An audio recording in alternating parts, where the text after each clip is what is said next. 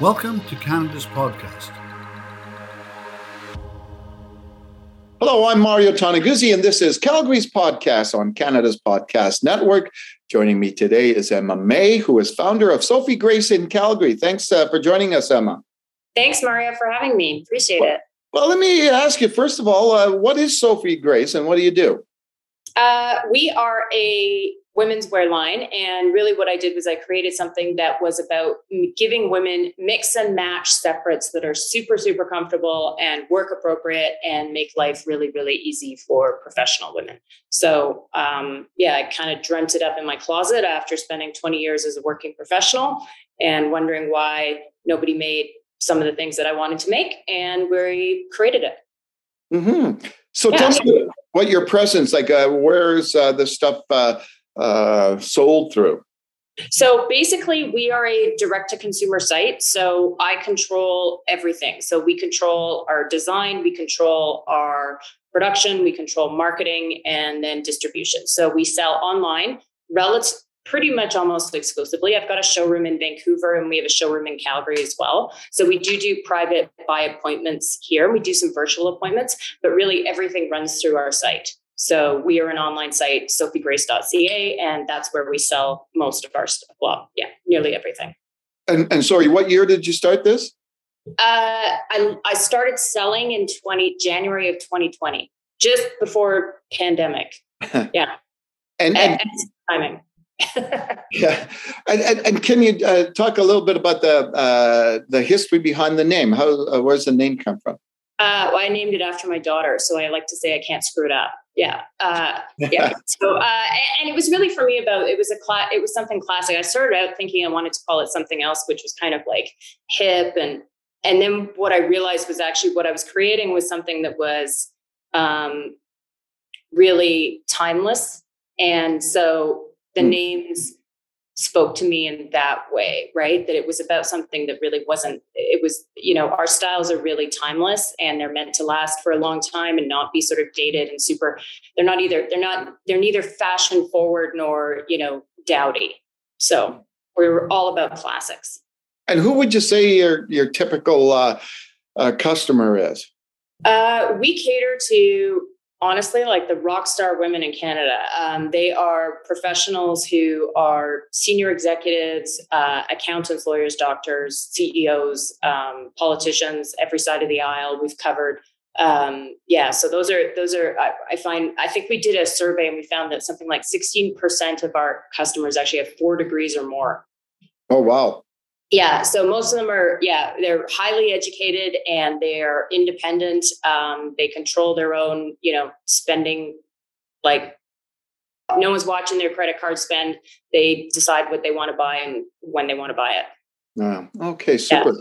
So, in reading your uh, your bio, uh, Emma, you know, I see you're a lawyer, yeah. lawyer turned realtor turned fashion retailer. So how does how does a, a, lawyer end up becoming a realtor and then a fashion retailer? And you do uh, both at the same. Uh, do both right now, right?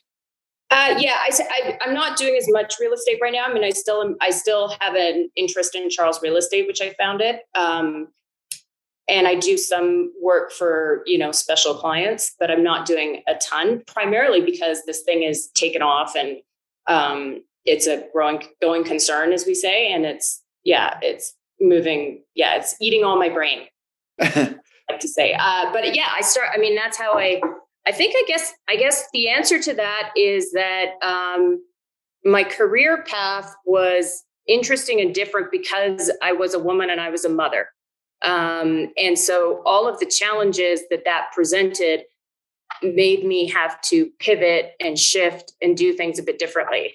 Um, I met my husband at law school, graduated. I ended up with a, you know, I worked with the UN and overseas. Um, I worked at a big law firm in Vancouver. And then uh, when I was 28, I got pregnant and I had my daughter, Sophie and uh, that changed my career path. It was a very difficult road to, you know, to to push forward on being a mom and um, a lawyer at that time. So I was about 20, it was 20 some years ago now. And um, yeah, she's 20. and so my husband was sort of a you know pursuing the law as well he's a corporate finance lawyer and having two lawyers in the family was hard. So i did it for 10 years had two kids um, worked in you know private practice for a bit did did in-house for a bit um, but i struggled getting the files that were really interesting. I struggled with the billable hour. I struggled being the mom that i wanted to be. And so uh, I decided, and I was heavily involved in my community. You know, I was sort of like on the PTA, you name it, right? And then I was like, well, maybe I need to find a way that I can um, leverage my, you know, negotiation skills, my experience, my commitment to my community into a job where I had more flexibility. Mm. Um, and so that was why I went into real estate right it was really it was it was yeah. a way for me to be able to still um, work and to still be engaged and to still have an independent income a good independent income right and uh, and build my career that way and at the time that i left law um, you know that didn't go over well with my family they're like what are you doing? Like, why are you quitting becoming a, why are you quitting being a lawyer, uh, lawyer to become a realtor? Like, are you insane? Like you spent all these years at school to do this. Right. But it was, you know, from in many ways, it was a great career for me for that period of my life. Yeah. Well, it's interesting, right? Because I, I, uh, I recently spoke with, uh, uh, another woman that was basically the same uh, kind of scenario that you're describing, right? She she was an investment banker back east, and uh, she uh, same thing. You know, I had a child and started a family, and and couldn't, as she said, I think she couldn't put 17 hours on, at the desk anymore, and uh, so she ended up buying a, uh, a, a, a little a company, and uh, she's. Yeah and uh, she's uh, in the retail sector, and uh, the the business is just like booming. One of the fastest growing in Canada. So she yeah. managed to, to transfer and find ways to transfer the skills that she had into a new venture, so to speak, right? Right. And into one where she can, you know, for me it was, yeah, how how do I control, you know, what I do? And I think it's I think it's a bit easier sometimes for women who are more established in their careers when they have kids, right? Like, but when you're younger and you have a kid and you're, you know, battling out the hours and the billable yeah. hour, it's you know, it's a grind. And it ended up with me making different decisions about the path I was going to take. Mm, and I wasn't always happy about those decisions. Yeah. Right. Like this wasn't, it's funny because people were like, oh, you've had such an interesting career. And it's like, yeah, it wasn't like that wasn't a plan. yeah, exactly. So tell me uh, uh, about being an entrepreneur. What do you like about it? Um, well, I know that I am actually pretty ADD. So uh, I like the I like how new everything is all the time, right? Like I like the challenge of that. I like the intensity of it. I like the fact that um, I can control the direction of where things are going. I love building teams, right? Like I love bringing together people who are really, really good at what they do and then pursuing this sort of common goal together. So, you know, that part of it's all like, it's just really exciting. It's like this idea, it's about, you know, I had this idea and I did it with Charles Real Estate. I did it when I sort of did the community work around the flood stuff too. And it's about I have this vision and idea and then sitting down and how do I make it real? Like how do I turn it into this real thing that's tangible and actually um, you know has got legs and and then exists in and of itself and becomes something that is other than me, not just this thing that lives in my head. Mm like that that part of it is really really satisfying and really fun. It's like it's it's a creative process more than anything else. Yeah. On the flip side of that what uh, don't you like about being an entrepreneur um there isn't much i don't like. I think i think the you know the um right now i'm running a heavy cash flow intense business right? Like we have to make investments pretty mm. far out. So managing growth and cash flow and the pressure around um, knowing that really it's my responsibility to make sure that everybody gets paid and make sure that you know uh, that we that things work um, and that that we continue to grow and move forward that that's you know that stress level is a different level of stress than um, you know than than just sort of doing the work and it's really not about like it's it's i have people's you know, um, yeah, you you have people's lives and livelihoods a bit in your hands, right? And then when people are investing in you, um, I'm now at the point where you know I've got investors who are coming in from outside, right? Like they are trusting me to uh, maximize the value of their dollar, right? And yeah. to and to and to achieve the things that I set out to achieve. So the I think just the responsibility around that is I like it, but it's you know it weighs on you some nights. Yeah, exactly. Yeah. So, so beyond uh, the work uh, uh, that you do, uh, like what other interests uh, uh, do you have? Many. I think I've, I mean, I've always been interested in my community. I worked for, you know, I, I did some of the flood stuff. Um, I, you know, formed an organization after the floods of 2013 that really got me kind of invested in my community and then ended up working for Jim Prentice in the uh, premier's office as executive director to him. So, I mean, I'm always kind of, you know, I'm, I guess I have interest in politics. I, I hate partisanship.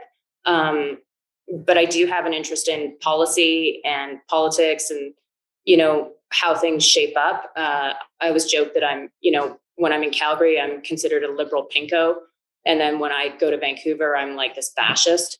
Um, you know, so I, I don't, I, I, don't really fit anywhere in yeah. terms of my, some of my leanings. Um, but I, you know, I have an interest in good policy and I think it makes a difference in in our communities and yeah. you know in, and in people's lives so uh, I, I, probably i'm too interested maybe sometimes i'm too interested in it but yeah i think it matters so so i'm curious i'm uh, like yeah you know not to get into uh, too much of a political discussion yeah. but but obviously uh, it is a keen interest of yours uh, what troubles you today about the state of politics in this country uh, i would say today very much so, and I was just talking about it this morning, is um, conspiracy theory nut- nuttery.